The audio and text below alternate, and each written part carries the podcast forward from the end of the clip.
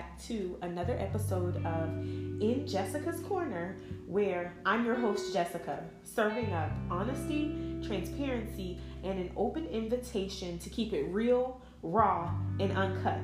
While a marketer by profession, I understand the need of genuine interactions. So, as I would position your brand for greatness, it's my goal that this podcast positions my listeners to soar beyond the limitations placed on their lives. Honestly, take a look in the mirror of self reflection and journey through the process of redevelopment as I continue to do the same.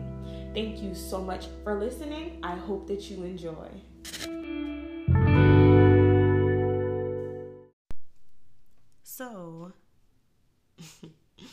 You want to start that thing, right? That business, that support group, that side hustle, that hobby, that weight loss journey, that fitness journey, that emotional or spiritual journey. And of course, the list can go on for days and days. But let's be real. What's stopping you from starting? Is it your fear of failure? Is it your lack of commitment? Lack of knowledge? Or are you just really unsure about where to start? Well, this episode, we're going to talk about that anxious hesitation that is preventing you from just taking that first step. So, uh, every new journey is always thought of with a certain end goal in mind. And in my opinion, that's definitely a great place to start. But the next question is what does it really take for you to get there? The first thing that pops into my mind would always be clear, concise, and specific goals that are measurable. And so let's talk about that. Clear, concise, and specific. So if you say, I'll just use this as an example. If you say you want to lose weight, okay, I want to lose 20 pounds in the next six months, and that's a long term goal. But I would develop a short term goal to say, okay, if I say I want to lose 20 pounds in six months, how many pounds do I need to lose in a month? How many pounds do I need to lose in a week? And then what kind of deficit is necessary from a calorie perspective to get me there. Now, I might be speaking Spanish or German to you if that's foreign, but that's literally what it takes. You have to research the normal process for completion of similar goals. Now, maybe losing 20 pounds in six months might not be reasonable maybe that's something that will require a lot of sacrifice from you. Maybe you're not even mentally prepared for that. And so, if that is the case, then you know you really need to have a better understanding. For me, considering what's realistic is the most important portion of starting a new journey. If you have a goal that you're looking forward to achieve, you have to make sure that that's a goal that's attainable for you. You have to make sure that you're not putting too much on yourself. You have to make sure that considering every other responsibility that you have that you actually have time to make that happen. And if you don't, then here's a certain level of preparation. I'm to drop a gem right now. If you know there's a goal that you want to start working on, but right now you don't have the time for it, it's imperative that you begin to make the time. Or let's do a time audit, which is something that I I didn't do on paper, but I did mentally at the end of 2020. How have you wasted your time in 2020? When when was there an opportunity for you to use your time more wisely than you did? How do you intend to manage your time more effectively in the future? Very simple things that will give you a harsh reality of the fact that you sit on social media for probably eight to 10 hours a day, and then you watch TV, and then you talk on the phone. And so everything that you said you were going to do today never got done. And now you're like, man, I wanted to do this, I wanted to do that, and you didn't do anything.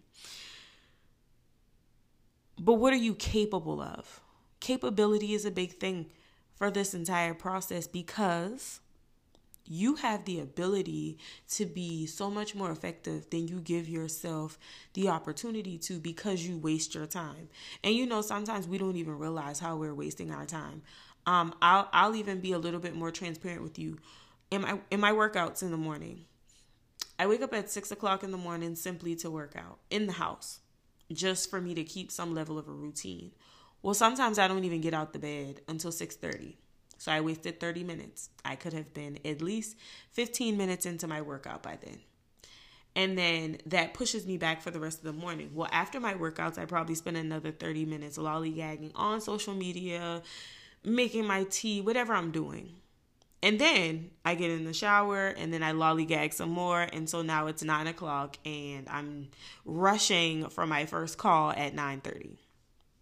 That was stupid. I could have managed my time better, but I didn't. And so that is simply how quickly three hours can slip away from you. So imagine how many times that happens throughout the day. Now, another option for you to consider is to really evaluate whether you have access to or possession of the necessary resources and that that can be people or things are you connected to the right kinds of people um, do you have the right kind of resources. And let's take it further than that. What will it take for you to obtain those resources? Are they within your reach? Is that something that's going to um, limit your ability to really jump into this journey? Is it something that you really need to like plan out even getting the resources? Does and as you begin to consider a timeline, you know, as I previously discussed, make sure that you do identify some milestone checks just to make sure that you're moving along at the pace that you desired. Beyond that, let's make sure within that timeline that you have reasonable date ranges. It makes no sense for you to decide that you're actually going to execute something and you decided that, I don't know, developing a plan would only take you one hour and that you don't need to spend at least a week or longer to really think it out. Make sure that your tactics and your objectives are things that align with your overarching mission or your overarching goal, just to make sure that everything falls into place, maybe not seamlessly, but just in a logical fashion. One thing that I know a lot of people don't consider, and as a marketing professional, I am always considering contingencies. So at this rate, you have to call out the limiting factors. What are the things that can prevent you from being successful? What are the things that can prevent you from meeting a deadline?